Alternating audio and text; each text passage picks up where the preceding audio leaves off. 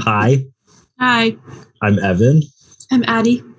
and you are listening to the Speaking English podcast, the place to be for anyone who says to themselves that they want to read more books or watch more movies. Here we are. We've made it to episode 100. Woo! Yeah. incredible, incredible. And uh, we're doing something special for it in that uh, we are we went back, but it's it's a little bit of a trip down uh, memory lane of what we've done here so far. We're going to be tier ranking all of the movies that we've spent an episode on, uh, totaling forty-one. I am so stoked about it. I think it'll be really cool. We've been working on this for a little bit, and uh, yeah, here we are. It's a it's a big achievement. I agree. Um, I'm did- proud of us. did you think we'd make it to hundred episodes when we first started this? Honestly, no. I don't think that. I mean, that's almost two years. it sure is. And Yeah, yeah, and we've been pretty consistent, at least uh, every week. You know. Yeah. We had lots of like scheduling stuff where it comes out earlier or later, but uh, Yeah. at least one episode a- or just one episode a week. So yeah, I'm pretty impressed with our ability to keep this up, honestly, especially through like major moves and like life changes and stuff like that. yeah. It's been cool. Uh, awesome. Well, here we are. We we did it. Um, Yeah. so we'll get into the tier ranking uh, post haste. I think that's what people say. But before that, um, uh, how has your week been? What you been up to? My week has been pretty nice and normal. I've just been up to school, but things are getting kind of like exciting at school. Like I've started, I get to do kind of cool things sometimes as a grad student, and I get to like do real stuff as like a psychologist, I guess. Like it's, I don't know. I, there's a lot of different ways that I get to participate in like actual psychology of the world now, which is like really fun. And I feel like I'm contributing something and I'm getting like trained in things that are actually really valuable. And I'm like meeting important people in my community and stuff. So this week has been like really made me feel really good, which is really nice. And I'm like excited to get better at what I do. But also it was insanely cold. It like did not get above 10 degrees here this entire week. And I don't like that. and I'm and I'm over it. And I just kept waiting every single day for it to be a snow day and then it just never was. And i walk to school and my walk is like half an hour so i would seriously like bundle the hell up every day and just walk to school like a giant marshmallow person. So it's kind of rough in terms of that but otherwise a good week. Also i crocheted like crazy. I cannot stop crocheting. I'm a crochet fiend. It's all i think about. There you have it. Grad school is cool because you're like a student, but also a real person. so true I, like I've noticed that because like even even from like my freshman year when you have like these TAs who just like teach part of the class, it's like that's cool. You know, It is really- it's so cool. Like I didn't ever at any point in my undergrad feel like I was about to go apply what I was learning to the real world. Like it all felt important for later down the line, I guess. Like I was like, I will use this knowledge someday, but I Uh-huh. wasn't using it right then, at least not in like a real world world context. But in grad school, you start doing that kind of stuff immediately. Like I'm taking a program evaluation course this semester and so i'm just working as a program evaluator like i was like assigned a client to program eval for her so was, i don't know it's just really cool it's like everything that you do is practically applied like right from the get-go in grad school which i really enjoy awesome. That sounds so cool. it is so cool Um, yeah, it's also been like stupid cold here. yeah Um, I haven't been bundling up as well as I should. It's just like pain whenever I have to walk to class or back. but uh, it's funny I don't know. It's part of it. I've been using uh, when I went to Prague. I got stuck on the Celsius type stuff, so Mhm. I'm just converted to Celsius. oh And, nice uh, so it hasn't gotten over zero Celsius the whole week, so that's been cool. But it's supposed to get warmer uh, next week, so okay that'll good. be all right. Um, yeah i'm really looking forward to springtime i love spring Spring is my favorite season for sure. yeah, I don't know. It's been a busy but also kind of uneventful week. I got some stuff due today that I need to. I got to write some papers, and uh, yeah, I don't know. I don't have much to report for this one. I worked a lot, and it was really weird at work because no one came in because it was so cold. so like it's been like weird, but not weird in a bad way, just like very different. Just like I don't know, chilling at work has been a lot of my week. Yeah, my uh, roommate manages a local ice cream place, and they just closed it for the last oh yeah, four days. Yeah, and you're like, he is getting ice cream in this weather. but uh yeah and, and it's really true but it's it's been kind of fun we've just been like cleaning random stuff and just like doing little projects around the store so i don't know it's been it's been interesting but kind of fun. So that's honestly the tone for most of my week this week now that i'm thinking about it. 'Cause i worked three days of the last five, four so like Nice. i don't know. But uh yeah. So Yeah. here we are. Um, yeah, I'm glad you guys have like found ways to kind of stay productive or busy or something. Is yeah, this cold has been crazy. My roommate has just been home for four days baking insane amounts of sourdough loaves of bread. he has nothing to do. nice nice Yeah, and you've been crocheting and I've been crocheting. um spare moments. There you go. oh yeah, I did my taxes this week. Good for you. I really I'm gonna get I'm gonna get four hundred dollars in Not bad at all. So I'm excited to go on like a little spending spree. Yeah, which spending spree is misleading. I'm gonna spend like thirty to fifty dollars on stuff I've been waiting for to buy because I have a little more money now. So I'm just really excited. I'm gonna go to like the Boulder bookstore and the Barnes and Noble, and I'm excited for it. that sounds awesome.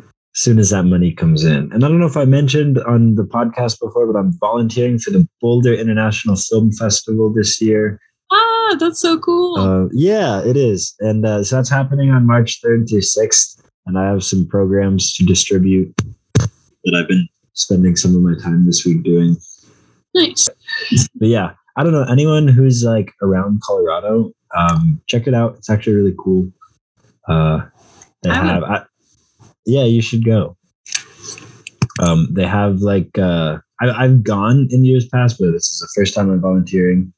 Um, and they have some fun, some fun folks are going to be there. Uh, Alec Baldwin is like doing a little program where he's like programmed the screening, and it's like two or three movies, um, and doing interviews and stuff. And then a lot of the filmmakers are going to be there too. It's just a really fun time. And uh, it's like a nice kind of like middle tier festival, I guess. Like it's not like something that like is crazy and shuts down the whole town, but it's just this nice thing that you can kind of go to and go watch some movies, hang out, have some brews. You know how it goes. And uh, Yeah, totally. That sounds amazing. yeah, and anyone who's like around the area, um, I'm down to hang out. It'll be fun. Nice. Yeah, cool. That's what we got going on. Let's get into it. Yeah, I feel Yeah. like this is gonna take us a minute. Yeah, that's okay though. This is this is the uh, 100th episode That's true. bash extravaganza. Extravaganza, totally. So I guess first of all, we should um, define like how we tiered it, like what each of the tiers mean. Okay. Um, do you want to go first for that? Sure. Okay. so cool. I ended up having six tiers. My S tier has only four movies in it, and they are the movies that I would now consider to be like all time favorites. Um, they're like above and beyond, like not just perfect, but also like personally resonated with me in some special way. Um, and then my A tier is definitely my biggest category and it's just like everything that I just consider to be really good, but Okay. but didn't quite pass the threshold of becoming a personal favorite. My B tier is the next biggest, and it's just also really a, a really good like ranking. Like I thought they were good movies, but just not quite on the same level as the A tier.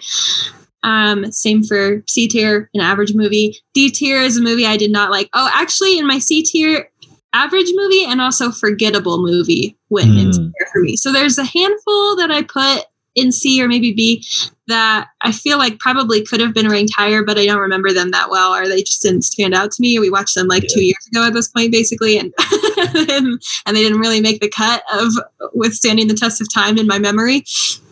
D tier is bad movie, and F tier is my least favorite movie we watch for the pod. There's only one. the F tier. I didn't do an F tier. Yeah, so I did S, A, B, C, and D. And I, I was at the beginning when I was like trying to think of it, I was like a little worried that it would just be whatever rating out of 10 I gave it. Um, but I think it ended up only slightly like that, and I'm happy with it. Uh, except for the S tier. The S tier is just like my my criteria was movies that I have as 10 out of 10s. Uh, and I think a lot of what goes into that is the same as how you said. It's just something that I apply to like whenever I watch something. Um, so I had five in the S tier. Um, and then the, a, the difference between A and B, I think, was the hardest um, because that we watched a lot of good ones that I liked a lot. Um, so I guess the uh, the difference between the A and the B is probably the A like took the extra step of like standing out for whatever reason specifically that kind of like sticks with me more, I guess. Some sort of criteria, I guess, you know, like uh, I just thinking specifically when we did our Oscar stuff, mm. um, I would try to like put the one better tier versus like if they, if they were like grouped in some sort of way like that. Okay. Um, yeah, and then the B tier was just other ones. It was like the ones that I really liked but didn't make the cut to the A tier. Mm-hmm. And then I think the C tier is kind of similar as yours, um, where it's just like things that I don't have, like that I didn't feel super strongly about that I yeah. maybe liked. And then yeah, my D tier was just ones that I don't that I don't really care to ever see again, I guess would be how I would put it. So some of the more forgettable ones are in there. Even if I thought like it was okay, it's like if I have no desire to watch it again or like I don't know, have anything to do with it, then I just was like, okay, I wash my hand of this and it goes in the D tier.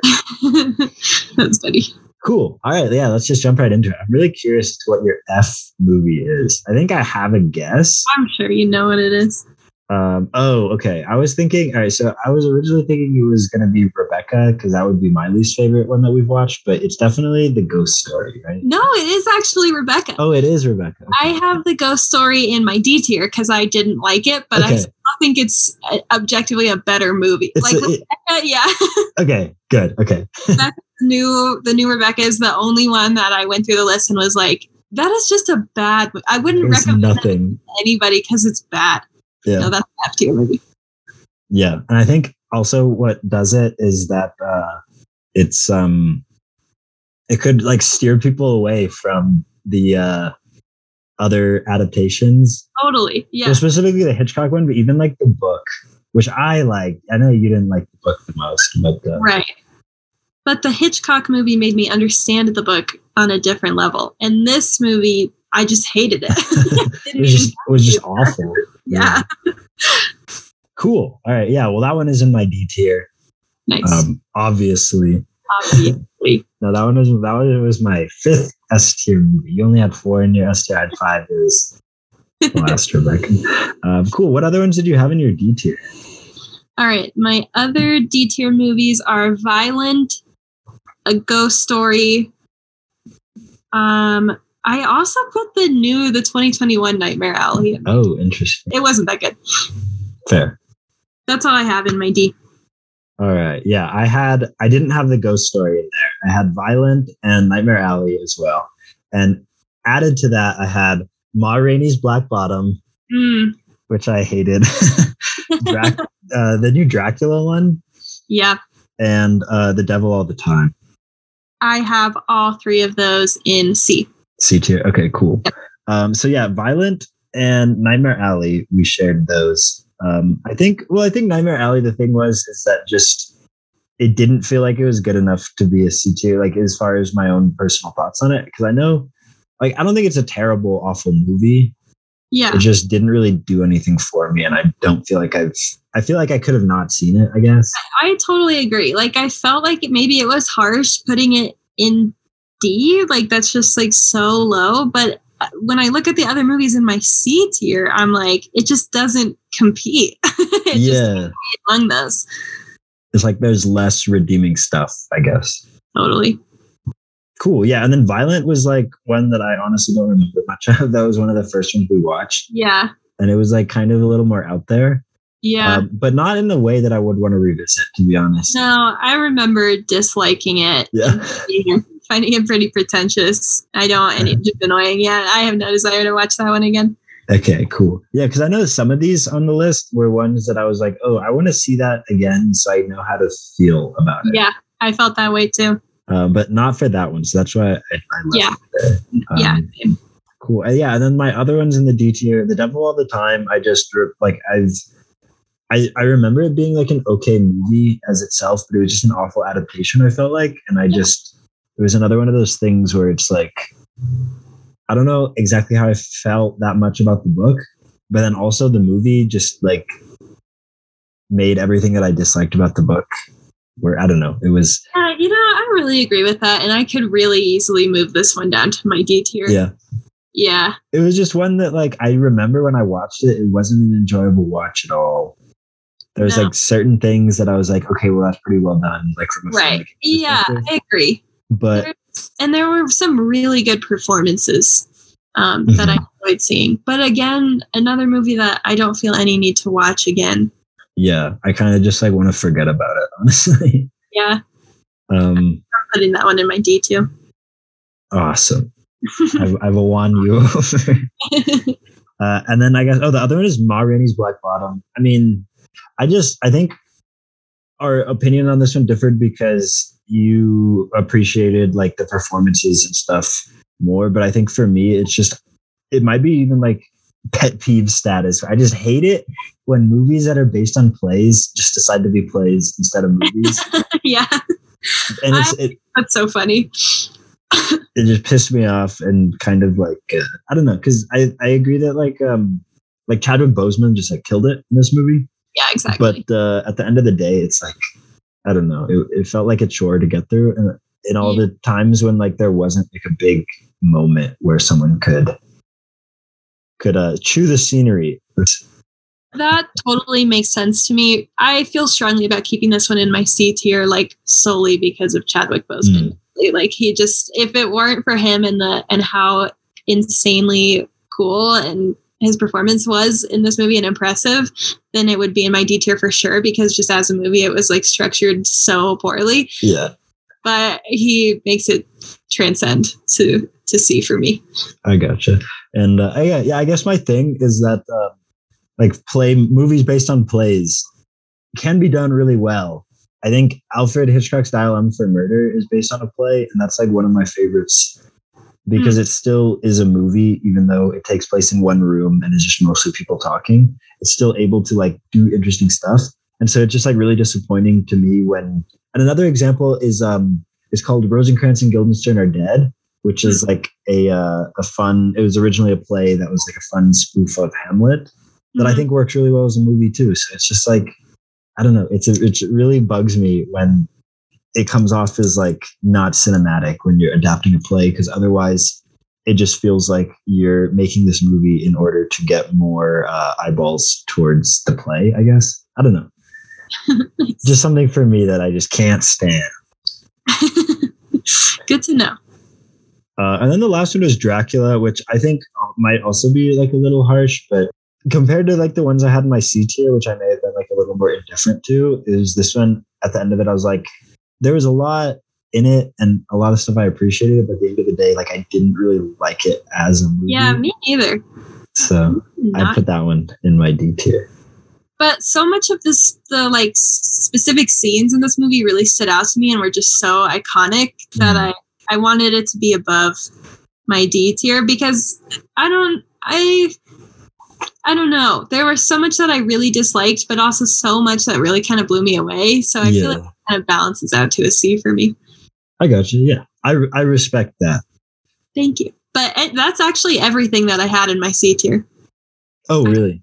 yeah it was a Oh, really man. tall tier for me i have a lot in a Okay. I have a bunch in my C tier. all right take it away Um, yeah, I guess that's all of yours. Wow. Uh, okay, so I'm gonna have nine in my C tier.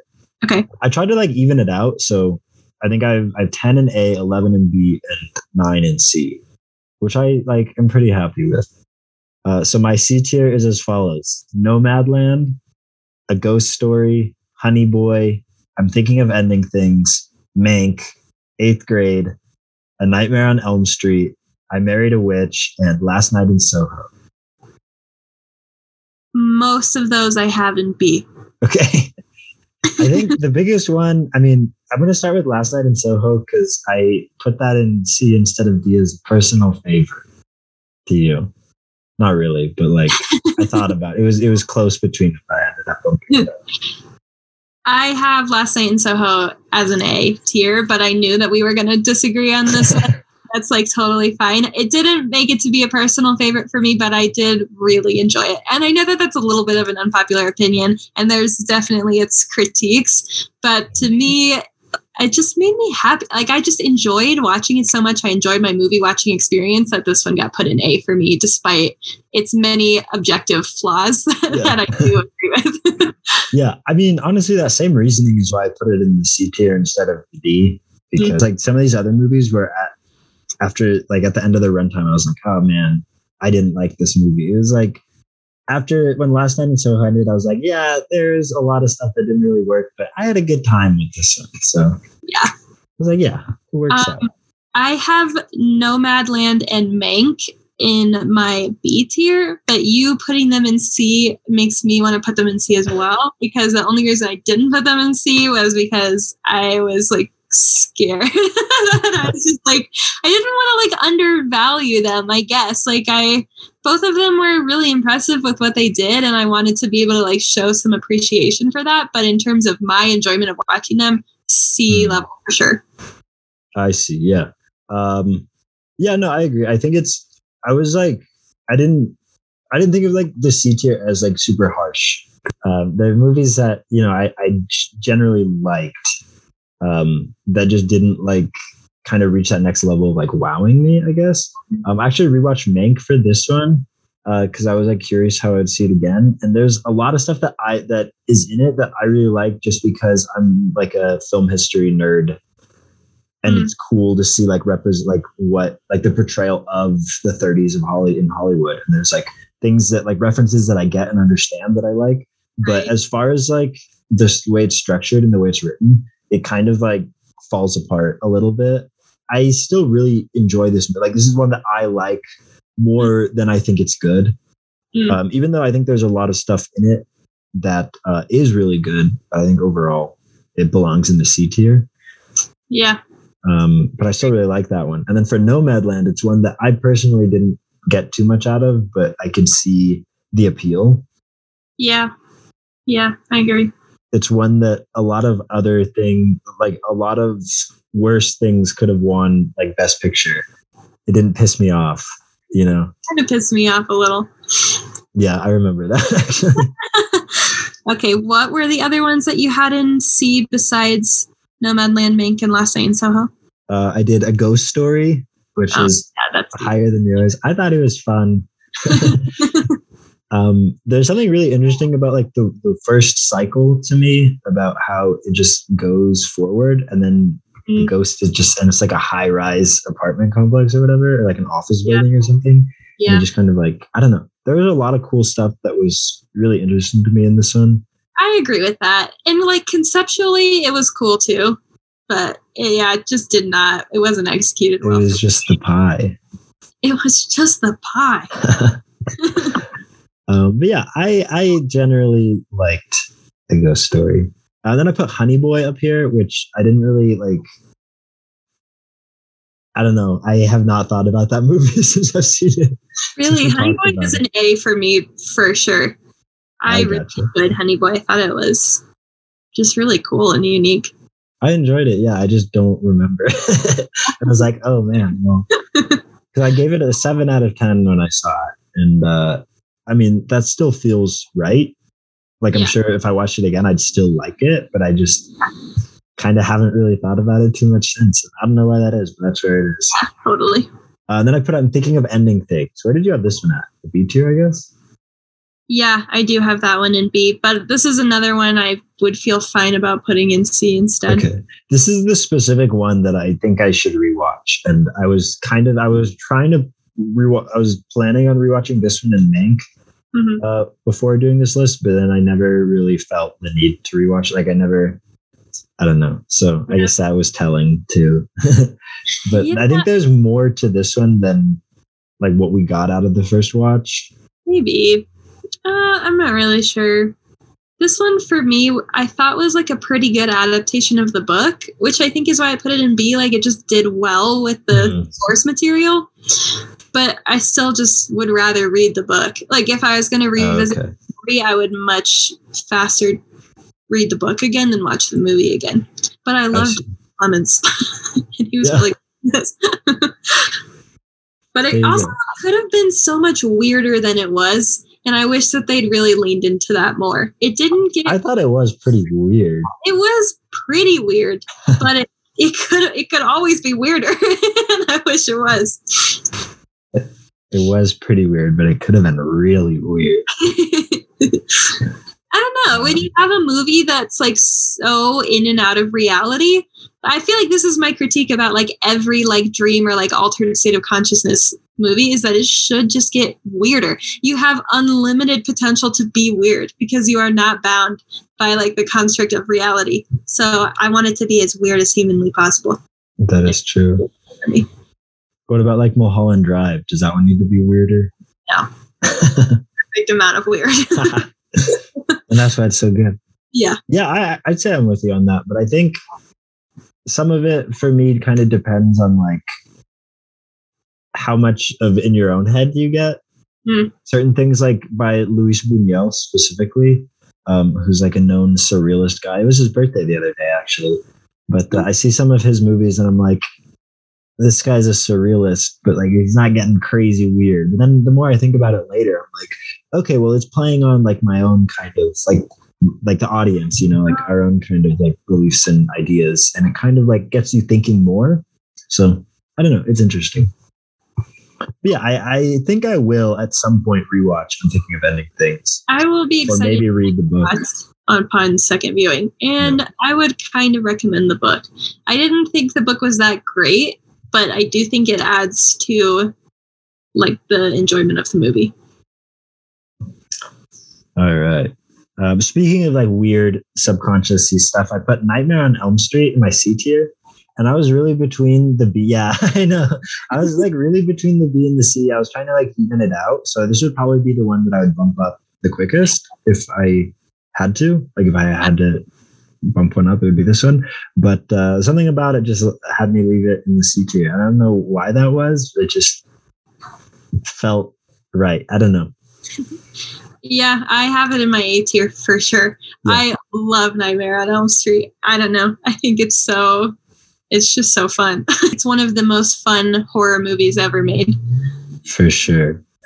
Um, yeah, I think for me it was just one that I guess just didn't like strike with me personally. Yeah. You know, I feel like this way I, because I'm like slowly but surely seeing like some of these like more classic horror movies that I've heard about for forever, and it's like very particular about like which ones kind of stick with me, and I Mm. guess this one just like didn't as much. Yeah. Um, even though I really liked it and I did have a fun time with it. Yeah, I Yeah, I don't know. that this one is like so timeless. Like I think a lot of horror concepts almost get dated. Like the, Mm. I mean, the ones that hold up hold up because they will always be scary. And I think that this is like the epitome of that because the idea that you can't go to sleep Yeah. or you will die. And that's just so good. That'll never not be good. We'll always have to sleep. And I just like, I just really like the like timelessness of that concept. And I love Freddy Krueger as a villain and the way that his whole character arc comes about. Like, uh, I think it's great. Um, Also, one of the best final girls ever done. yeah. I, I think personally. So yeah, I mean, how could I put this anywhere but A tier? There you go. All right. Maybe I might have to bump this tier. We'll see. We'll see. If I, I just, I want to keep like the levels even. So if there's anything that I bump up from B, then this one is just going into the B tier. okay. And then the other two I had were uh, eighth grade and I married a witch. I have both of those in A, and I'm kind of surprised about you having a Married a Witch down here. Yeah, that's I was going to address that one first because it's, I, I don't know. I love that movie. it's one of those things that it kind of just is what it is. Mhm. um and uh it doesn't and I, I mean this might be like i don't know is this like pret- pretentious of me that it doesn't really like do anything beyond just being like a, a good, enjoyable way to spend an hour. Yeah. Um, that is pretentious of me. Uh no, I don't Okay. think so. I was just joking. But no, I, I think that that's like a fair critique. it's just one that like I watch it and it's always a good watch. Mhm. And it's just like, I don't know. Yeah. I do Yeah. love this movie, but I think it is still like a C tier. And and I, I think I'm like not as harsh with my tiers as maybe you were. Like I wasn't afraid to put something in the C tier. Oh yeah, I, I I think for my for me, the only one that I think I mean, if, if I was a movie, if I embodied a movie, the only tier I would be mad to be in would be the D tier. like everything else, like I I like, you know. Um, Yeah. Yeah, I really agree with you that this movie is just like kind of objectively not of the same quality as a lot of the other movies that I have in my A tier. So maybe it, maybe this is really a B for me, honestly, because it almost feels like it's not quite comparable to other A tier movies. But I just enjoyed it so much. Yeah. put it up there. It is, yeah. It is such a like a Yeah. yeah. I, and I'm maybe I'm a little surprised that I put it in the C tier myself, but uh, I think just I, I think it's one of those things of like comparing between the stuff that we watched. Mhm. Not to say that I didn't like this one at all, because it's I adore this movie. Even when I like recommended it, I was like, I just need to watch something nice this week. um, yeah, that's where I put it. And then eighth grade, I don't know. I really did like eighth grade, so I don't. I don't know. This is like I, I honestly don't know my justifications besides that comparing it against other things that we watch are just like the other things better. Yeah. But yeah, I, I I just I guess I don't have like a whole lot to say about eighth grade. Mm. Um, Eighth grade is a strong A tier for me. I think just because of like personal resonance with the like material of the movie. Like I've just yeah. been a girl in eighth grade. yeah, I've never been a girl in eighth grade. I don't know how he did it so well. I was, I mean, I teared up at this movie because of how close it hit home for me, and so I just, I just can't put it anywhere besides A. awesome. Cool. Well, uh, what did you have in your B tier then? In B, I have 39 steps, playtime. I'm thinking of ending things. Tokyo Twilight, Mank, but I would put that down in C. Persona, Burning, Ma Rainey's Black Bottom, uh, Nomadland, but I would put that down in C too. Rebel Without a Cause, The Cremator, Nightmare Alley, the old version, Fireman's Ball. That is it. Nice. We had a lot of the similar ones. Nice. Uh, I will tell you, playtime was definitely not in my B tier. I know. um, I had the 39 Steps, Sympathy for Mr. Vengeance, uh, Tokyo Twilight as well, Persona as well, Juliet of the Spirits, uh, Hmm. Rebel Without a Cause, The Cremator, Fireman's Ball, Nightmare Alley, um, and then Coraline also, and also Magnolia. Oh yeah, honestly, I almost expected Magnolia in C, so I'm, I'm pretty happy That about. was another one that I was between and ended up. Yeah. cool. Yeah, we're really on the same page about quite a few of these. Yeah. It, and it start feels like the ones that we differ on the most are about like personal connection. You know what I mean? That's fair. Yeah. Um, cool. Let's start with the 39 Steps, which was the first movie we've ever wa- we ever watched for this podcast, Yeah. which is interesting. Yeah. Our second ever episode. I'm so glad it was our first movie too, and I really enjoyed it. And I don't like. I hope it doesn't come off like I didn't like it. I mean, the B tier. The B tier is, the, good. yeah. Don't worry about that. this is one that I wonder if it would move up if I watched it again. I haven't seen it since we watched it Mm. almost two years ago now. Um, so I do wonder if I would get a little bit more out of it on second viewership. but as of now, it's just not. It just doesn't stand up to like what the A tier movies did for me. I guess that's really it. No flaws. It's just not on the same level. I gotcha. Yeah. And uh, so I think like I agree. And I think for the B tier, at least for me, these are movies like anything from the B tier and up, it's like I have very little flaws for. Mhm. Um, so I'd rather talk about like what we liked about the ones. Okay. than figure out for Yeah, that worked for me. um because i think this is fun this is your first alfred hitchcock movie right Yeah, yeah. um and uh it's it's such a fun like um adventure. It's just like It really is. The thing that still stands out to me the most about it was the main character, um, the dude, and just like kind of his sense of humor and his like ability to keep it light uh, throughout some the like turmoil throughout the movie, which is my favorite type of character. I think I've talked about this now a million times throughout doing this, but I he was like the first that I ever like talked about out loud because of our conversation about it, and it made me realize how much I appreciate that type of character, and uh, I will always have a special place in my heart for this movie because of that. awesome. Yeah, that's cool. Yeah, he kind of just is like goes with whatever. Yeah, I think uh, and you got to check out North by Northwest, which I think is a lot of. I think I talked about it even in the episode way back when, but uh, that uh, in a lot of ways that's like the American version of this one. yeah, I think I would enjoy it a lot. I did too.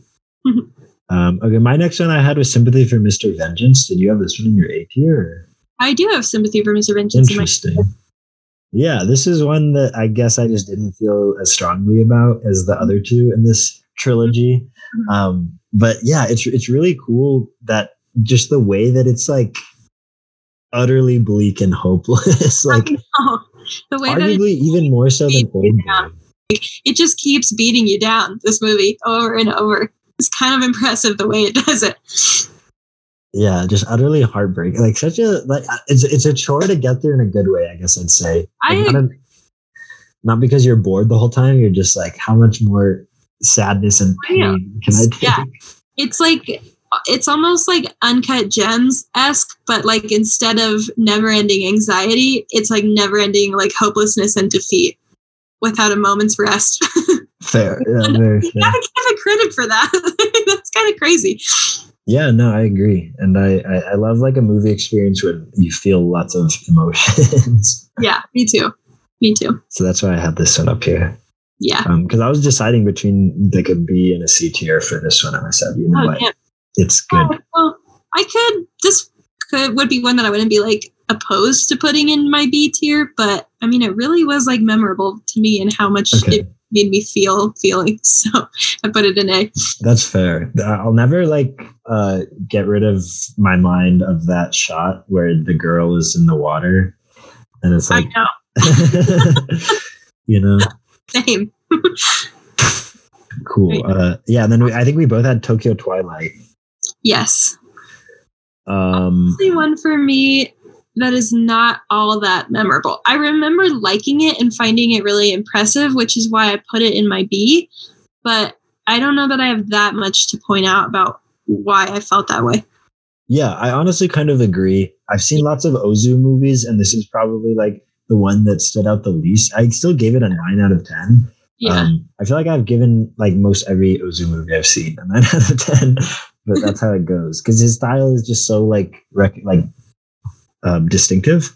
yeah. Uh, but this one stood out to me among like his filmography because it focused on like more melo like it was more of a melodrama than anything else that I've seen from him because usually his movies focus on like the most mundane stuff that's like you're impressed by it because it amplifies these mundane things to be like so dramatic but this one like goes for more like melodramatic subject matter so it, it stood out to me as interesting uh, from the rest of his filmography that I've seen, uh, but not necessarily like better. Um, so yeah, I don't know. It was it was Yep. it was super cool, but uh, Yeah. yeah, there's was like a lot of stuff that I maybe don't remember about it as much. Same. This is one that I would definitely re- rewatch and probably should. Hmm. I just remember there's lots of stuff at the pool hall. I Yeah. just really like the setting of the pool hall because that's something that I had never seen in an Ozu movie. So nice. Yeah. cool. And then we both had Persona as well. Yeah. Another this is probably the one that I need to rewatch the most. That's fair. Yeah. Because this is like considered one of like the best best ever. Yeah, we both have it in um, I mean, it really was so cool and it was so interesting, but it almost feels like you have to watch it at least twice to like get out of it what you're supposed to get out of it, or at least Yeah. like what what you like need to get out of it to really understand how important it is or why it's so popular. And I don't think I quite get it yet. So for now, it's in B. Could easily move up. yeah, I think it's one of those. I think a lot of like these movies that are very well regarded and like considered some of the best are are certain movies that you need to have your own personal story with. Yeah. And I think just depending on when you watch it, how you watch it, that sort of things, it doesn't always like develop at first. Because I know certain movies that uh, you know I I do have that experience with, and it's like right away, even before like it's even over, it's like I Mhm. completely understand every what it's all about. Not Yeah. necessarily like under on like a plot level or anything, but like you just get it. hmm Um, and then other times when you like when I when you watch something like this, and my feeling when watching it is that you know that there's something there, but you haven't found your story with it. You haven't applied it to yourself yet. And I think it's something that, you know, I don't know if it would happen with another watch, maybe, maybe not. But it's just something that you kind of like that you know it's there, but you just haven't like found your own story with it. And I think that's how I'm with on this one. So that's why I put it in the B tier. hmm Um so yeah, I don't know. Yeah. It's, it's an Yeah. interesting one, but definitely one to rewatch. Yeah. Yeah, I totally agree. And then my next one I had was Juliet of the Spirits, and this is one that I also had lots of trouble. I'm sure you did. You put this one in your A tier? I did, yeah. Yeah, I was back and forth between A and B with this one as well. Um, Yeah. I it I just thought it was so cool. like I don't think that I remember all that much of the actual plot and I would love to rewatch this one too, but so much of the imagery like comes to my mind so easily that I just like had to put this one in A tier. Like it was just so visually stimulating and cool to watch and I know that you said that it's um his like first color movie, right? mhm, yeah, I love that information because it just like it just feels like he took like full advantage of it. Like it just almost feels like he had been waiting for so long to be able to make a movie in color. And then when he finally got to, he was like beyond prepared because like the colors of this movie they just go so hard and I I loved watching it because of that. just went all out. Yeah.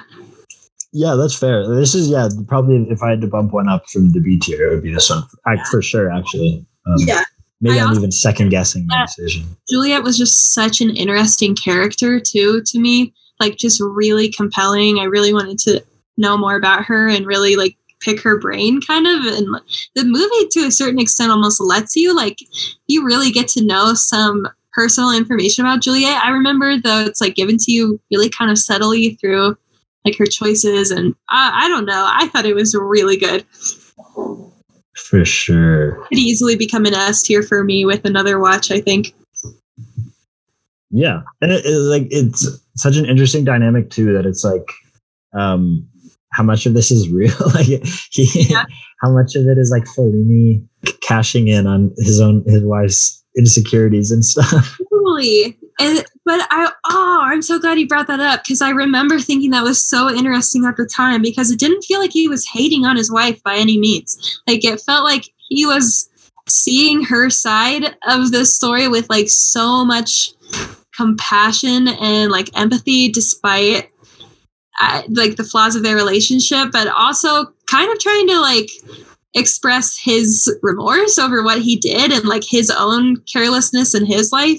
And i i just really thought that it was like a unique and thoughtful um approach i guess to like something that is i'm sure was actually so hard for both of them in Yeah. real Yeah, you know what? I am gonna move this into my A tier as well. nice Yeah, so good awesome. Let's see. I had so we both had Rebel Without a Cause and then The Cremator. Very different movies, I guess. But, uh, yeah um both both just good i don't know no, neither of them like above and beyond to me the cremator was good to me because of how bizarre it was and i like just loved that it was Yeah. so weird i've like never seen any other movie like the cremator and i like that about it although it wasn't i don't know it wasn't like that scary or that i don't know it wasn't scary enough. um, Rebel Without a Cause also, I feel similarly similarly to this one as I do about um, I Married a Witch, kind of. Like it just almost feels like it's not quite on the same quality level as some of the other movies I have in B, Oh, interesting. but it's just so fun. it could. I don't know. Interesting. Yeah. I actually I might take that back. It's it's like good. It's a good movie. I don't know.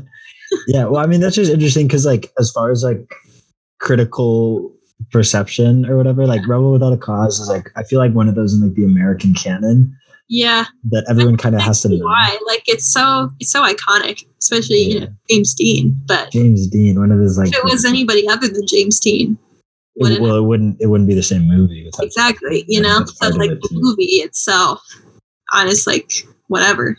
James Dean in the movie though, B tier. I gotcha. Yeah. Meanwhile, like I Married a Witch is more of just like kind of just like a random genre comedy like yeah, I see what you're saying. that we personally just yeah, like I just really liked it when I saw Yeah. it. Then, Yeah. so so it's like it's a weird like equivalence between those two, but I, I see what you mean about uh yeah, I thought the cremator was great. I almost put this into my A tier as well. Yeah. um, because I think even though it's not scary enough for you, I think there's just like a really weird uneasiness that you get while watching this movie that I prefer. I don't know because it's it's just this dude, and you don't know what's going on inside his head, but That's true. you're like trying to like justify or like understand why he's doing the stuff he does, and then Yeah. at a certain point, it just kind of like breaks apart, and you're just like, what is going I on know. right now? It was it was really interesting. And it also did like a good job of paralleling real life events, I guess. But honestly it almost felt like too heavy handed or to on the nose. yeah, too on the nose about the Holocaust stuff. And I was like, I don't I don't know how much you should have done that. Okay, not- interesting. yeah. yeah. So Yeah. I, I think this is definitely one of the more interesting movies we've watched. mhm, I Um, would really agree with that. Yeah. Uh, and then the next one that we both had in our B tier was another Czech movie. Of the two Czech movies we've seen, Milos Forman's The Fireman's Ball. Yeah. This one was just so much fun. I don't know. It was so much fun. And I'm really glad that we watched this one. And I it was like delightful. yeah. So funny too. Like I really got more laughs out of it than I expected to. Mm. Yeah, because it, it, like the way it sets up situations Yeah. and then just like keeps getting worse and worse for these guys, just of their own incompetence. it's just like it's uh what's that uh that one uh, German word about laughing at other people's misfortune? Like, I don't know. Do you know what I'm talking about? It's like Schadenfreude or I something. do know what you're talking about, but I can say the word. Mm. Yeah, it just makes it funny. And yeah. Yeah. Yeah. Uh, So- and then Nightmare Alley we both had, which Mhm. is I've watched been watching like a lot of noir movies. Yeah. Um that's just what I'm into these days, trying to like build up my canon of noir movies. Um, and this one is in in the context of all of that is like not at the very top, but still notable, I would say. So I think the B tier is right for for me. It's just a fun one. The whole So fun. It's such a good scary vibe. And it is so much better than the remake. Um but yeah, I don't it's not it's no A tier for me, but I did really like it a lot. I got yeah, I feel the same way. I I honestly think though that uh, the one thing that the new movie did really well was the I know we talked about this, but the the whole vibe of the carnival. I think Guillermo del Toro did super well. I agree. I mean, it makes sense. That's like totally his thing, He's like so good at like making an atmosphere like that. But and it, that worked really well. And Yeah. I think that that atmosphere kind of like dissipated as that one went on. But in this one, I think it got better as it went, um, which I think was to its advantage. I agree with that. I was still invested by the end of this movie and wanted Yeah. Mr. Stanton to to make it out of it. Same. Cool. And then also in my B tier, I had Coraline and Magnolia. Coraline was another one that I went back and forth on, but uh, I put it in the B tier. Coraline is totally an A tier for me. Um, I just, it's like, it's so good. I don't know. I, don't know how to explain why that one is A and not B for me. It just, it's so easy to rewatch. I think it's just like one that I've seen already a few times because I like to go back to it. And I think that that makes something an A tier above a B tier for me. Nice. I think that one's like a comforty kind of movie Yeah, totally. in a little bit of an odd way, but definitely. Yeah, I agree with that. And the, some of the animation like sequences in this too are like so unforgettable, which is really cool. Yeah, I agree. Um, okay, yeah, then I had Magnolia. Magnolia. this one in your S tier? S tier? yeah.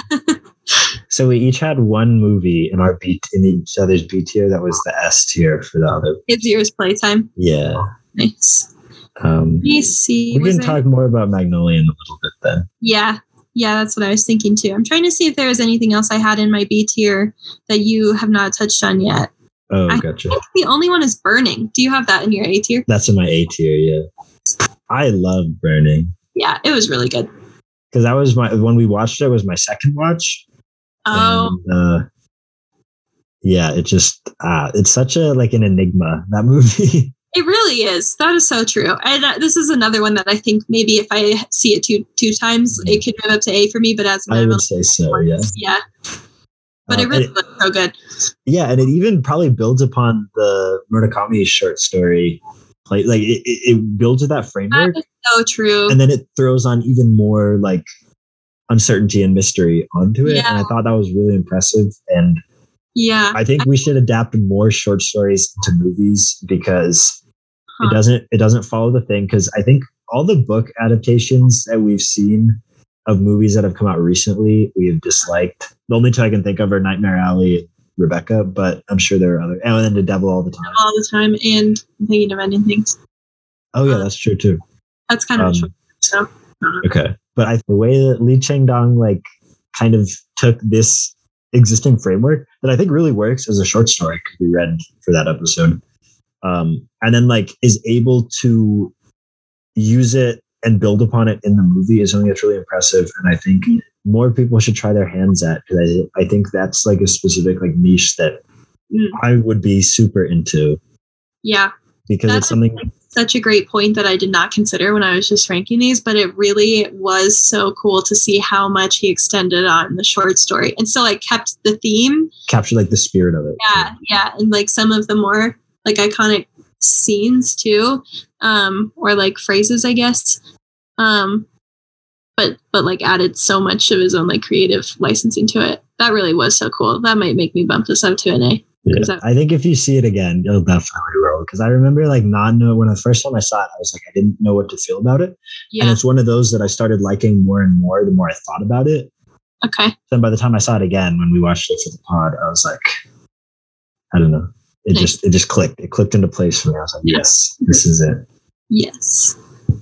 Awesome. All right, let's move on to the A tier. This is Exciting. you went crazy with the A tiers. Yeah, I got so much in the A tier. Do you know how many you had? Do you have an, I have not counted them, but I can count as I read out loud. okay? Sounds good. Alright, in my A tier, I have Honey Boy, Sympathy for Mr. Vengeance, Old Boy, Rebecca the Old Version, Soul, Sound of Metal, Juliet of the Spirits, Sunrise, Eighth Grade, Kajillionaire, A Brighter Summer's Day, Nightmare on Elm Street, Coraline, I Married a Witch, Last Night in Soho, Long Day's Journey into Night, and La Notte. So that was 17. Awesome.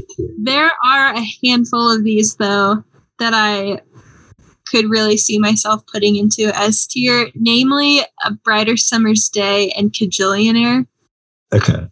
uh, and maybe even La Notte if I saw each of those another time. I see. I see. I think, but my S tier turned out being just movies I gave a 10 out of 10 to. Mm. So Mm. I ended up not putting the Texas Chainsaw Massacre. up No. there. But, but honestly, like every movie that's in my A tier is one that I absolutely love and adore. And uh, Yeah. I loved all of these movies. Like I don't have hardly any bad things to say about them. awesome. Shall I read my whole whole list?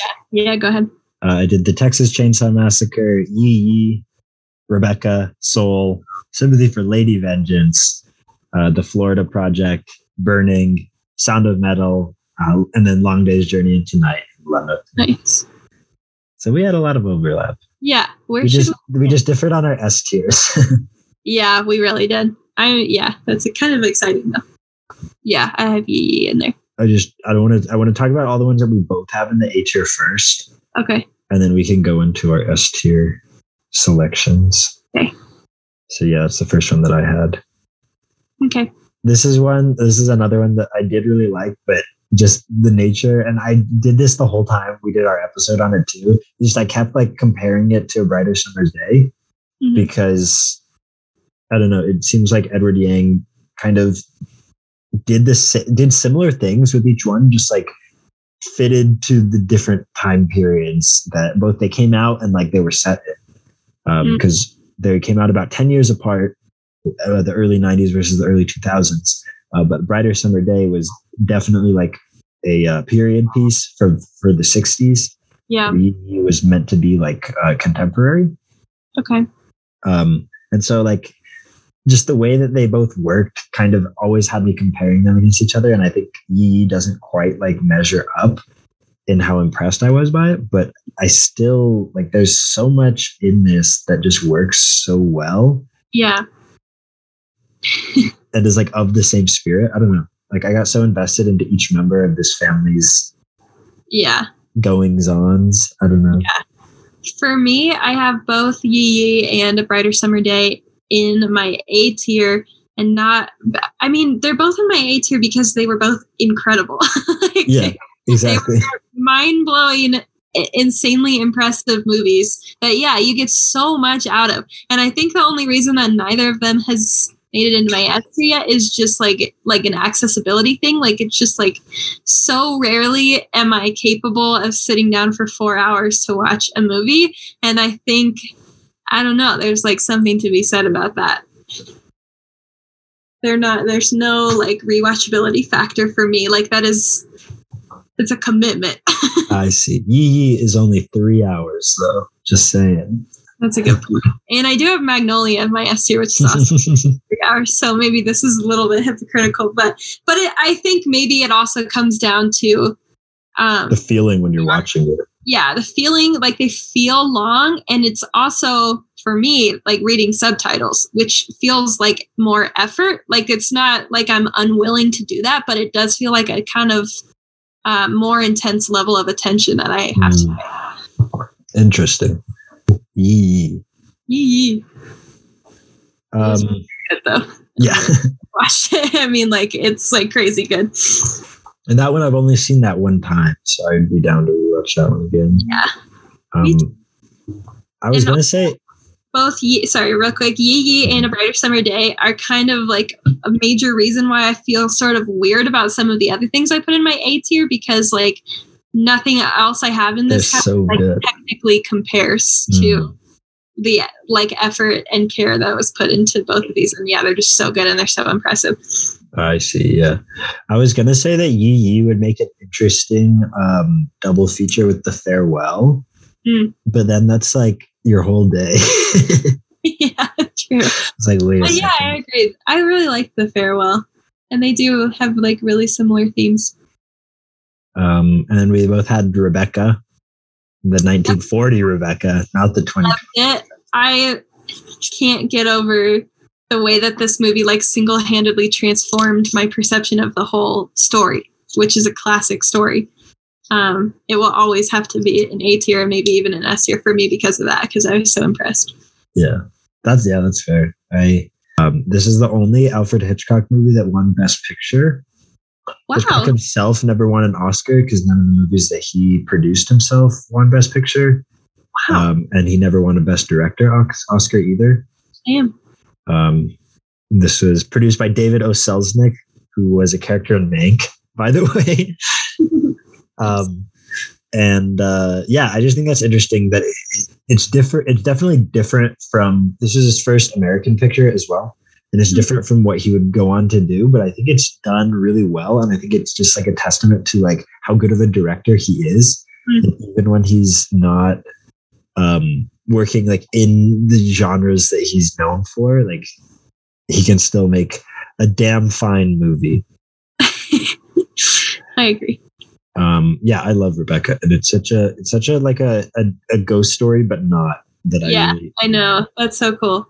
Very gothic, as they say. Yeah.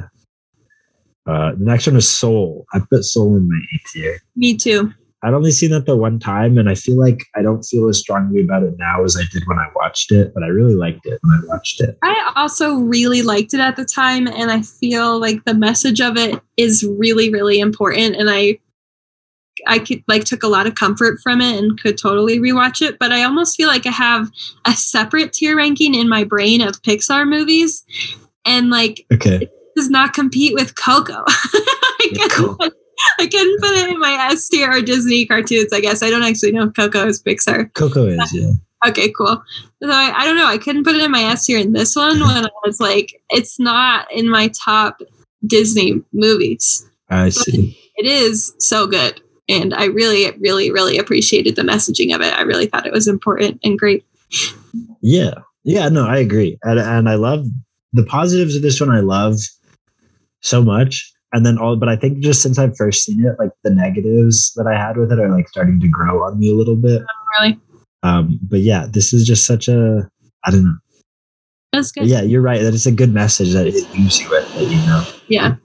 you're, you can be like a lot. Your your passion for life isn't tied to anything. Yeah. You It's enough like a hobby. Yeah. just enjoy. Ah, it's just so, such a good thing that So good. everyone needs to Yeah. hear, yeah. Truly. I'm I'm so glad it was made and that we watched it. Yeah.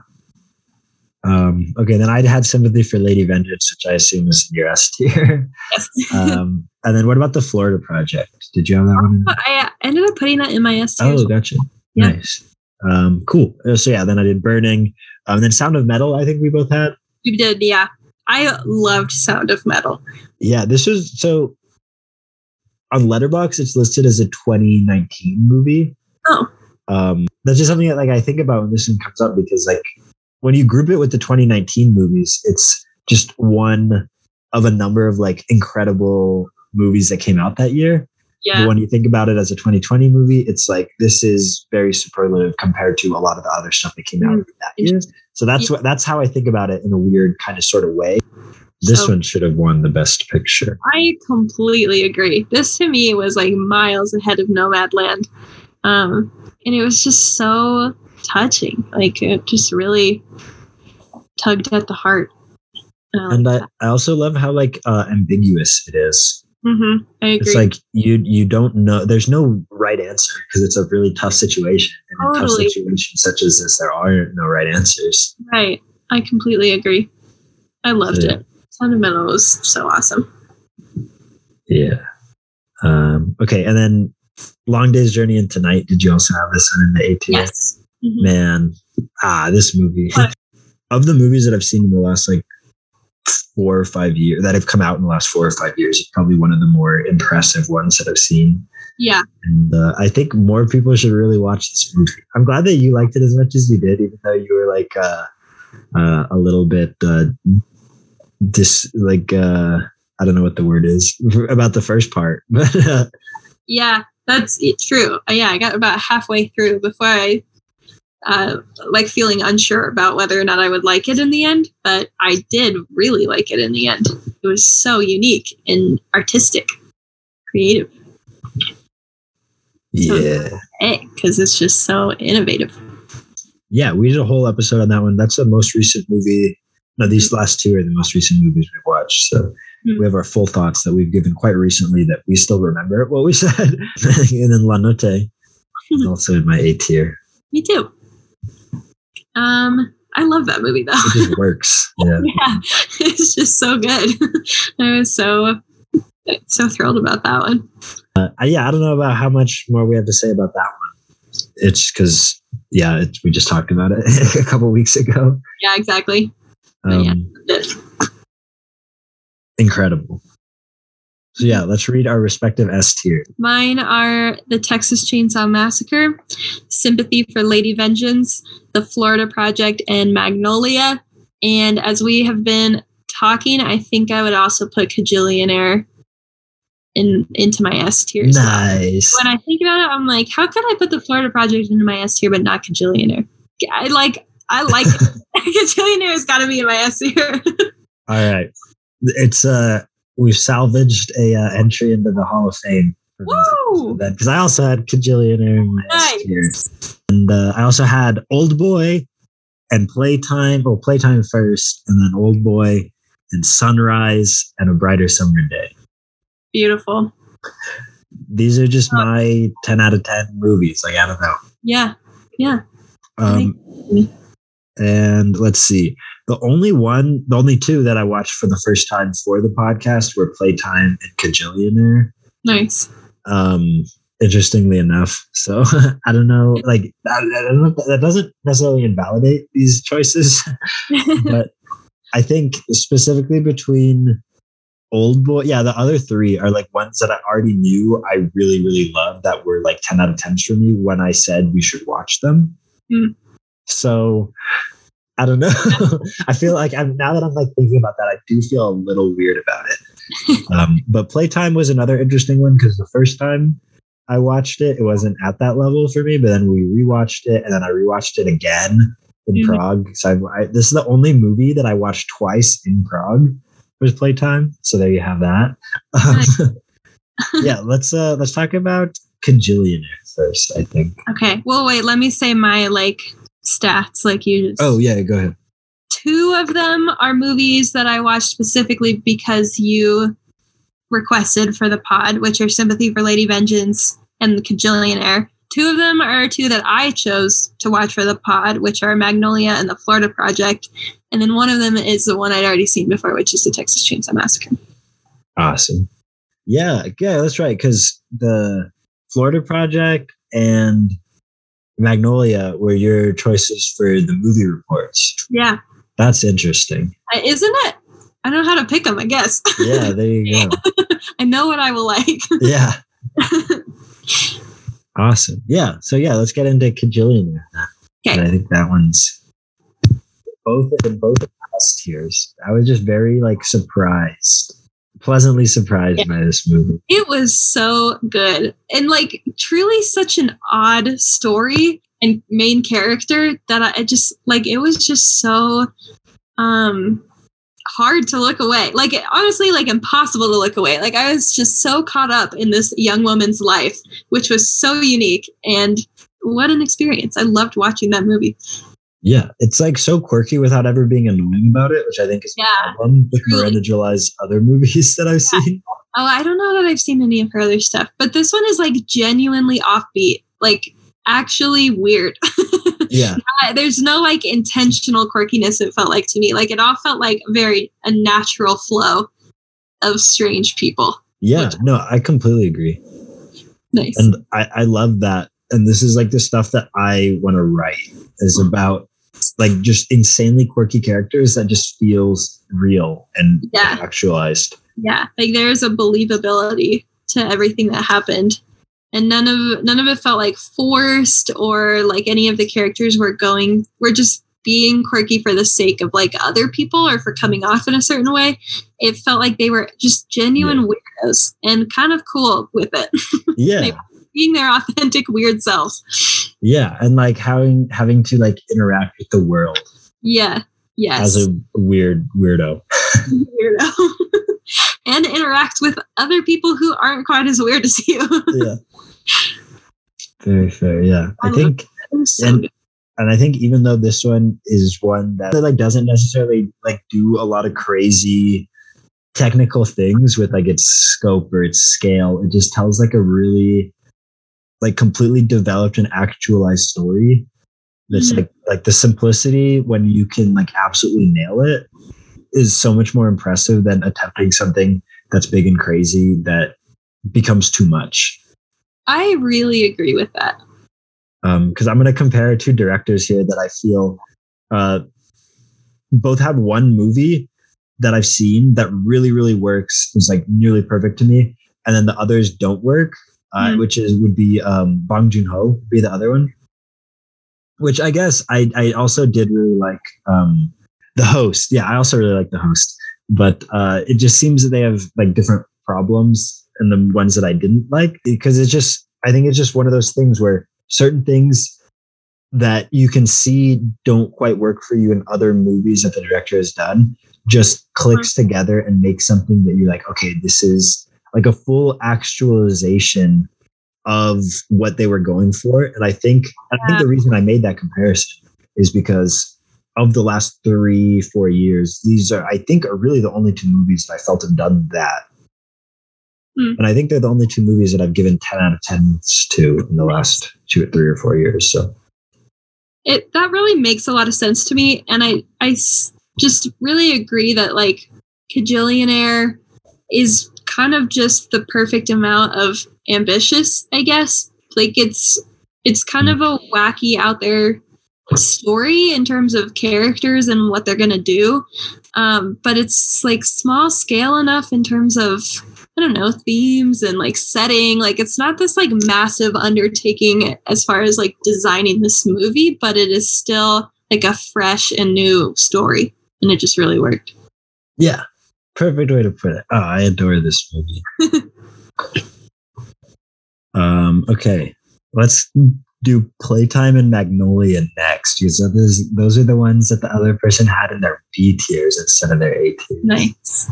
Um, Playtime is just one that I'm uh, more and more impressed by every time I see it. It's just yeah. it's one of those things that really is a massive undertaking. Yeah. And like throughout film history, there's these occasions, and it's the movies that are like well regarded today. But mm-hmm. there's these occasions where someone goes all in on a movie that they're trying to make, mm-hmm. and then they do it, and then it's too far ahead of its time that the people don't give it the box office that it needs, yeah. and it like ruins the creator. maybe not ruins, but like you know, just like it it, it is a fa- is considered a failure at the time, and then is only discovered later. I mean, the, the other one that like comes to mind directly is Citizen Kane that I think of because he really went, and I just it, that's just so impressive to me, and it's like kind of sad when like because Playtime didn't do like it was you know a fair like a failure. Mm-hmm. Um, but it's just so well regarded and just works so well. It really is just one of a kind, completely on its own vibe. And I love it. Yeah, I fully agree with that. And I also agree, like, it, I get more and more impressed by it every time I see it and we talk about it and I I don't dislike it by any means, which is uh-huh. like right, it's in my D, and I I want to like recognize and appreciate kind of its innovation and how it really is like in a lane of its own and is such an achievement. And I also just like don't like feel any sort of need to like revisit it frequently or anything. Like it doesn't make me feel that much. Um, I guess yeah, there's just no personal like resonance with anything that happens, which just keeps it at a B for me, at least for now. Yeah, I see. I uh yeah, I feel so good when I watch this movie. Yeah. This is such a this is like a very comforting movie too, because I just yeah. think that over the course when they're like no one's talking to anyone and it's like all like corporate, everything's walled off, yeah. and you like really feel the effects of that. And then when it's kind of turned around and thrown into like thrown into this chaos. Yeah, it really I love is. chaos as comedy um, I've like figured this out by watching all my Marx Brothers movies that I've been, nice. been going through. It's just like ah, I don't know. I just love this movie. It's such a it's such an achievement, and and for me, it does have that like that personal draw mm-hmm. um, that I really love. So really makes yeah. sense. Playtime. Yeah. Magnolia for me is I don't know really why, but one that really personally resonated with me for some reason. I think just something about um like the scope of the characters that it covers um and just kind of some of these like more shocking moments of revelation throughout the movie have like really stuck with me since I watched it although that wasn't really that long ago yeah. but there were moments during this three hour like long movie which i don't usually tend to i, I prefer a shorter movie you know? There were moments of this three hour movie where i was like on the edge of my seat like jaw dropped at just kind of the content of what some of these characters were saying or piecing together um like why aspects of the story were being shown in parallel even when at first they seemed unrelated. Some of the more abs- absurd moments of just like events but also uh, strange and sort of dark comedy. Like this movie just has so much working for it for me that I just like fell in love with it right away. Awesome. I think it's one that you kind of have to like give yourself up to, I guess. Yeah, totally. And I like to say that you should do that with all movies yeah. until they like kind of throw you under the bus and make you regret that decision, which something like Rebecca from 2020 would do. Yeah. um, no, but I just like I think any movie that is obviously made with such care and precision as this one Yeah. Mhm. is like worth that effort, I guess. I completely agree. And I do sometimes still like wonder if maybe you would like it more if you saw it without like the ads and everything with the Uh-huh. without the interruptions because I saw it in the movie theater and I Yeah. think that that really contributed to my enjoyment of it. oh yeah, nothing beats the theater experience. Yeah. Um, no, I think it's for me. It's just one that like I never really got got onto the rhythm of. Mhm. Um, and you know, I mean, it could be my fault. It could be the movie's fault. Who's to say?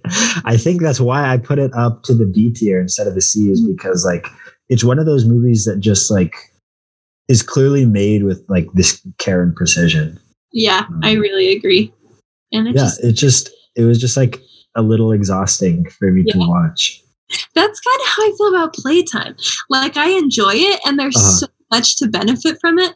And it's like a and it is so precisely and carefully made and you like have to give it so much credit for that. But I find it a little bit exhausting to watch. Yeah. You gotta pay a lot of attention to get anything out of it. And I would rather do that for Magnolia and I you would rather Nice. do that for playtime.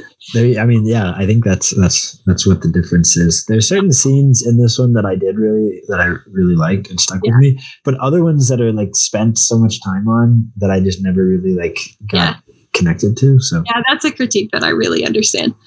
yeah, it was a mixed bag for me, but I I, uh, I do appreciate it. So Thanks.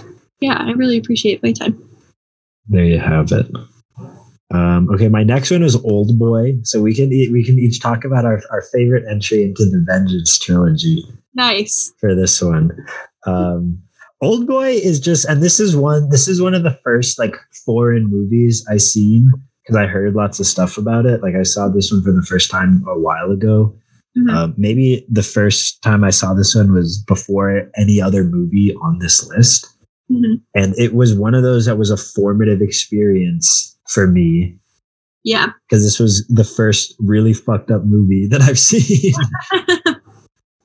I think like it's oh my goodness. There's it's uh it is fucked up. the way it just like plays with your expectations and beliefs and stuff is uh so it, it's like in comparing it to the Mr. Vengeance, it's it's less like completely hopeless, but it's more it takes like pleasure in giving you the hope and ripping it away from you in such a devastating way Yeah. that uh just kind of like leaves you in shambles watching it. does. It totally And does. I absolutely love that because it's it's like one of those things that like only maybe not only movies can do, but it's a specific feeling that you get from watching a movie such as this Mhm. that just like demolishes you. I don't know.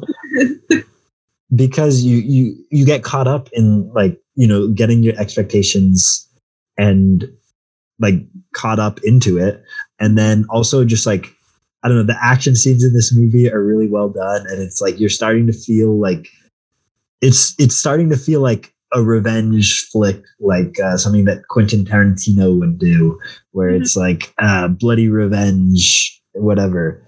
And then it's like, okay, well, let's um, analyze this idea and be like, what happens when you're being played the whole time? First of all, and it's like you don't get at like retribution. And then beyond that it's even worse for you.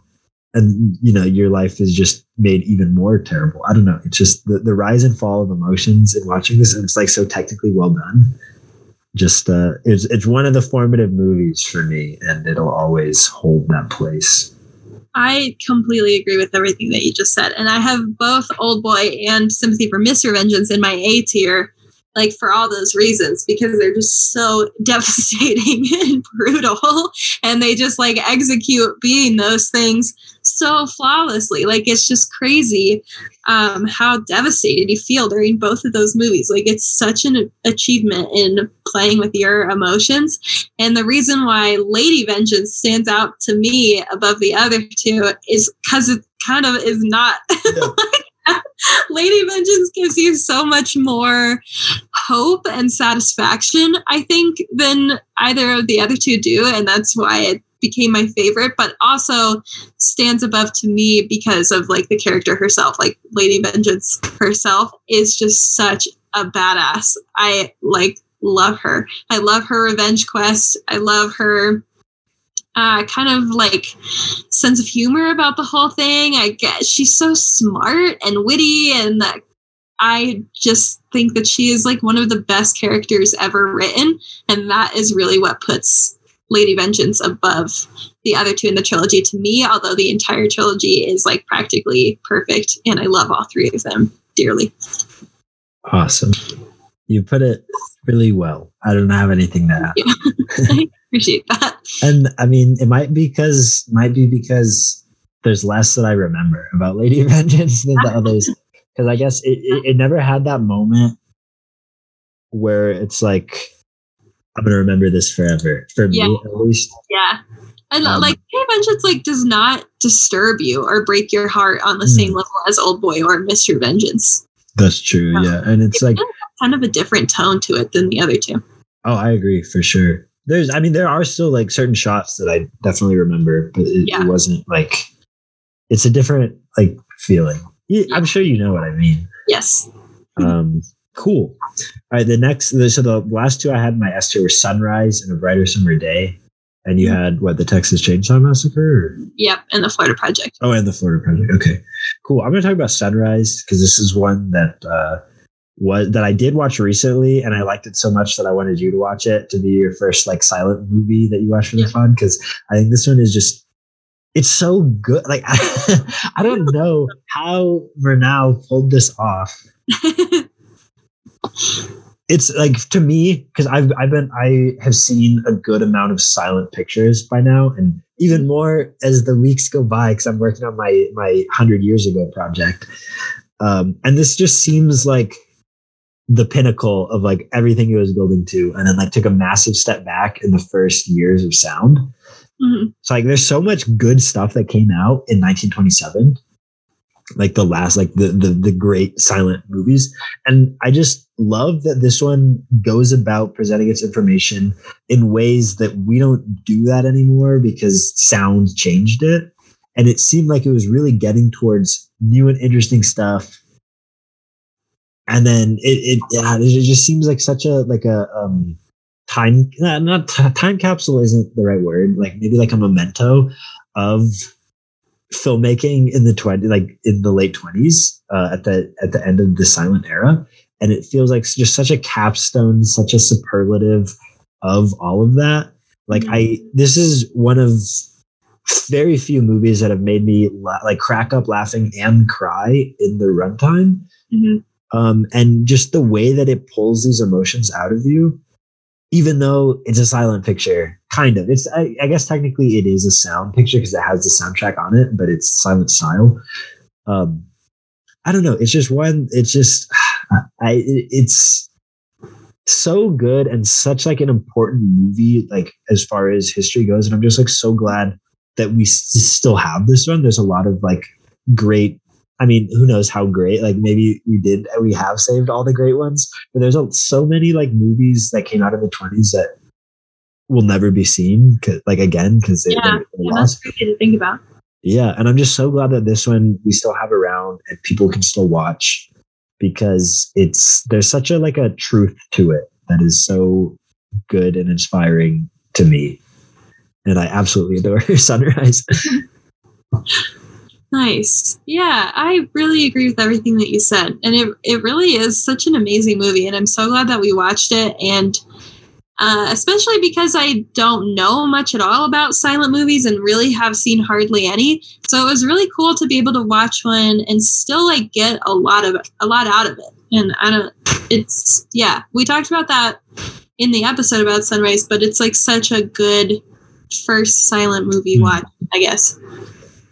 Yeah, I agree because I think a lot of the ways, and uh, this is kind of the criteria I'm doing for my projects uh, with like these movies from hundred years ago is like the better, like the the less I am aware that I'm watching a silent movie, the better it is. Mm-hmm. And that's like I kind of happened a couple times where it's like little shortcuts that they can use that like doesn't slow down that like just keeps information flowing. And I just think that's really cool and done maybe nowhere better than Sunrise. So yeah. Nice. Um, okay, I will talk about the Texas Chainsaw Massacre, um, which is undeniably an S tier for me, I would say.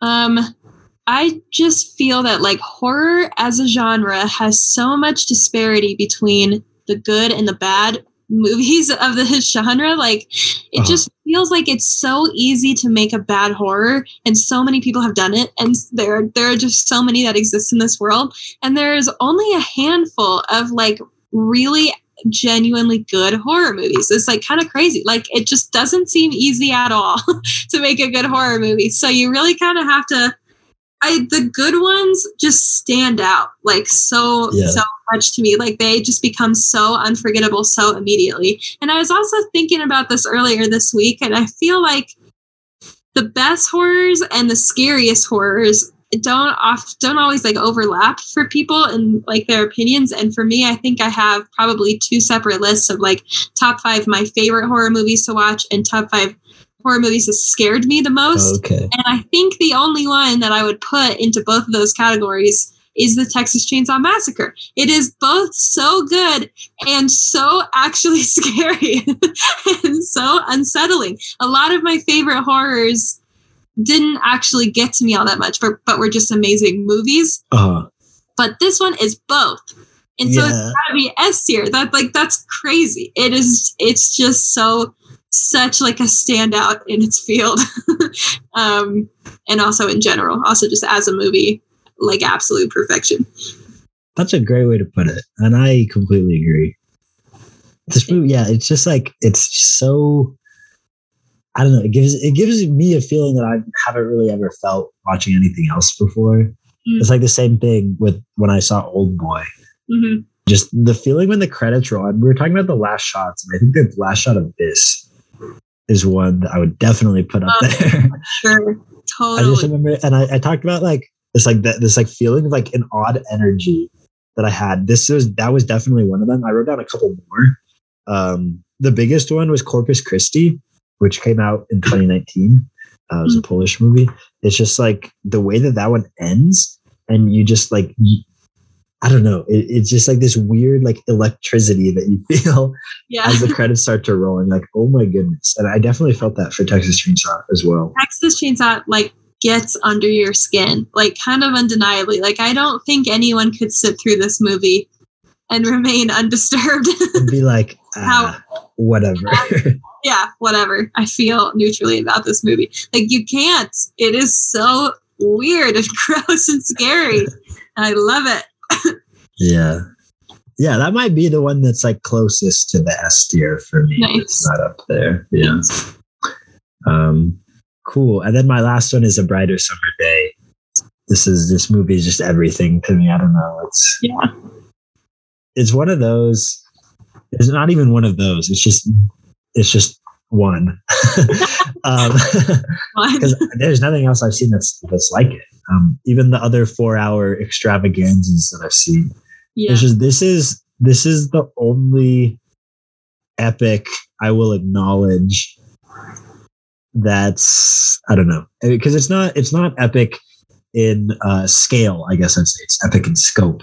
Just the way that it it is able to if if we're like considering it as a genre movie of the epic it completely subverts everything else because it's so quiet in a lot of ways. It's about the whole town, everything going on, all of Taiwan Um, but it's just about this kid going through it. And there's so much around. It's just such it's such a like a perfect merging of crazy like uh uh mise en scène, like scale of the production. Um compared with such a like an intimate and quiet story that really kind of reaches you on a one-to-one basis mm-hmm. and like for me that's something that i value so heavily because it shows that it's possible to do both of these things at the same time and it works completely at least for me like there's i don't know it's one of the best movies because there's I have my favorite movies, which is like a Yeah. woman. This is I don't know. It's there's nothing like it, at least in my opinion. It- it's just such a achievement. that Yeah. just feels impossible to duplicate, replicate for me. I really completely agree. It's an amazing movie. It's just such an undertaking to watch. but so worth it if you do. But yeah, and I think that's part of it too, is that Yeah. you have to like if you give yourself over to this story, you get so much out of it that like I don't know. In, in a weird way, it's something that like I, I'm sure I'll revisit when I need to, when I Mhm. need to just like when when life is like getting me down and I just need to disappear into something that I can like. It, it is, I don't want to say it's a comfort movie because like the way that events unfold in this are, are are quite devastating. Not in this, not in the same way as the Vengeance trilogy plays out, but in a more poetic, like a quieter, more poetic way that isn't Yeah. as like externally devastating, but maybe just like a little more like melancholy and uh uh like internalized. I don't know. Mm-hmm. Nice. Yeah, very well said. Adore this movie. It is so good. I'm glad you watched it, that you made the commitment to the four hours. Me too. I, I'm really glad too. I really did get a lot out of it. And it, I mean, it is in my A tier because I loved it. And this one probably is, like, of all of your S tier movies, the one that would be closest to being S tier for me as well. Mm. And I should watch it again, and then it probably would be, but I, it's just so long. Fair. it is also so good. um, okay, my last movie in my S tier that we haven't talked about yet is The Florida Project. And I put this one in my S tier because I think it perfectly executed exactly what it set out to accomplish Mm. and it also went above and beyond and almost like exceeded its own intentions. And I like that about it. so, so good. I think that it's the goal of this movie was to I show like kind of a specific kind of American poverty and uh, like the way that it coexists so closely to American luxury, I guess, and like fantasy, or like American dream almost in the form of Disneyland or Disney World. Um, and and it did that. I that is like such a, just an interesting reality to take a look into, and it did it so perfectly and so carefully and so compassionately. And then also like the performances went crazy. Like the kid actors were so good, but also Willem Dafoe was so good, and like the colors of this movie, like the design of it, the feelings that it gives to you, some of the more specific, really personal scenes that like didn't have to be included, but were were so special and so touching and the way that it like portrays kind of these universal aspects of childhood but also these uh, not at all like relatable aspects of childhood and poverty specifically uh, like together in one life for this for these handful of kids is uh, like beautiful and like groundbreaking and just so important and impactful. I love this movie Awesome. Yeah, that's yeah, that's very true. And I think it's the uh yeah, I just also personally love like the uh juxtaposition of abject poverty right next to Disney World. And Yeah, I, I love how it's not necessarily like even like Disney World is just a concept for most of the movie until Yeah. the weird ending shot. but like it's just like but it's so present. And I think that that's like for me probably the most impressive part of the movie is the way that it's it's always felt it's always there yeah. even though you never really see it. And i think that's really, totally. really cool. Totally. It was so it was just so good and heartbreaking. Yeah. Cool. I think that's i think we did it. I think we did it. We tier ranked all 41 movies we've seen in the first wow. Congratulations on 100 episodes. 100 episodes. It's been an honor and a journey and a damn good time. Yeah there's so many movies that i'm so glad i watched here that i might not would have seen at least by now by this point otherwise you know? Yeah um, me too. Totally. It's awesome. And we love just kind of documenting doing this too. Yeah. Because I know I know I love to like uh talk about film history stuff and like share that stuff with everyone else. But Mhm. I'm also just like learning so much more as we've gone on too. Same. I'm learning crazy amounts. It's, like about film history and the more technical stuff, but I also just like really value your opinions and your insights about your more like personal insights too. And yeah, Oh. it's really You. that means a lot. It's, it's like it's just a, such a nice platform to kind of like be able to talk with you about stuff. Because Yeah. before I would kind of just like try to get like full thoughts on stuff in like Letterboxd reviews, but mm. that doesn't work for me. I I need to like vocalize, like I Yeah. and then Yeah. talk it over, and then only then that I like just get whatever I'm thinking out in the air. I can formulate like real things. That I Yeah. I really relate to that. Sometimes I start talking to you about movies, and most of the time I will like hear my thoughts as I say them, and I'm like, yeah, that's exactly what I meant. And it was cool to like Yeah. finally realize that as I said it out loud. Every now and then I'll start talking and then realize and be like, no, that's not quite it. yeah. No, I, I do. Yeah, I get. yeah. but We have it. part, yeah. All right, maybe at episode 200 we'll do the same thing with everything that we've seen from Amazing. now until then. Wow. Where will we be in our own life in episode 200? Who Oh my knows? goodness, we'll find out. Yeah. Um, okay, so next week, I'm happy to announce we're doing something, another fun thing um, to continue. So we're doing like a three episode kind of thing for 100. So this is like the cat, the big, the big one. Um, but we're actually doing this the same similar thing for the books that we've read for book club next week. Wow. I I'm hadn't looking forward to that. Yeah, it'll be fun. And uh, I actually hadn't announced that. Like that, that was the one that I cut out every time I mentioned it before. So it's a fun surprise for everyone now. Um, and we're actually having Aubrey back on to help us with that.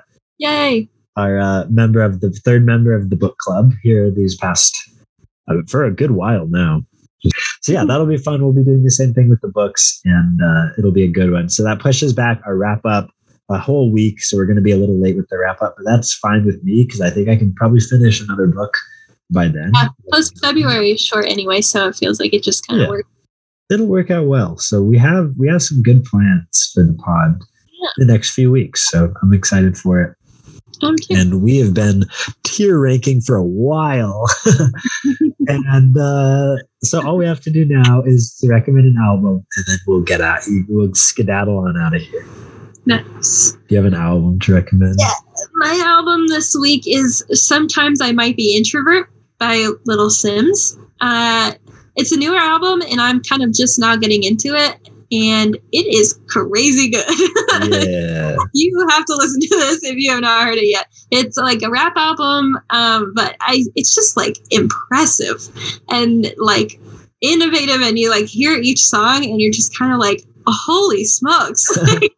each one of them is so good and so powerful, like melodically, but also lyrically. Um, she tackles some really kind of heavy and important topics through this album. And It's so cohesive. Like it is just a feat. Like it's truly such an accomplishment of an album. And I love listening to it. Every time I sit down to listen to it, I just get a lot out of it. But it's almost like it's not the type of music that you want to just like passively have on.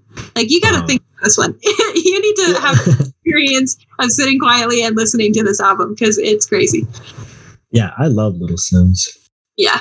I listened to the uh the last I, I've been a fan since the last album she dropped. Yeah. Uh, the gray something. Yeah. But uh, yeah, no, I agree. Excellent recommendation. Um, I wanted to pick some special album for my hundredth for the hundredth episode. So my hundredth episode album is "Are You In or Out" by the Growlers. Nice. Um, the the final straw in choosing this one is because I'm wearing my little sweater, my Growlers sweater sweatshirt today. Um, but this is just one of my favorite albums ever because it just captures a specific vibe so Mhm. well. Because like the Growlers, this is I think this is their first studio album, but they've had a lot of different sounds, and I've liked all of their sounds for the most part. Um, Yeah. But this album specifically, I think just the whole thing just captures this certain vibe that I just adore, and originally is like what got me into the band. Um, so yeah, it's just it's so good. and uh, God, I It's- love Growlers. it's such like a standard album that like I'm always because I cycle through music so much. Yeah. But then there's a certain ones that like still stand that I'm like consistently listening to throughout the whole time. And I think this is one that is like that. So I think everyone should check it out if they haven't heard it. Are you in or out by the Growlers? So good. Absolute excellence. Excellent. And that and that does it for our 100th episode extravaganza. I'm sure this will be our longest ever episode Yeah. when it's published. Yeah, But, my uh, throat is kind of sore from talking so much. but we're happy to do it.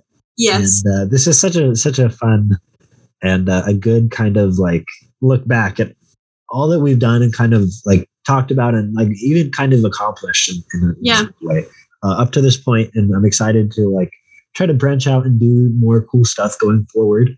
Totally. And uh, thank you for everyone for like listening and being here for us, like with us throughout this whole thing Yeah. and uh yeah go go check out if you if you liked if you're like newer and you thought something that we talked about was interesting go listen to the episode where we talked about it. Watch it yourself.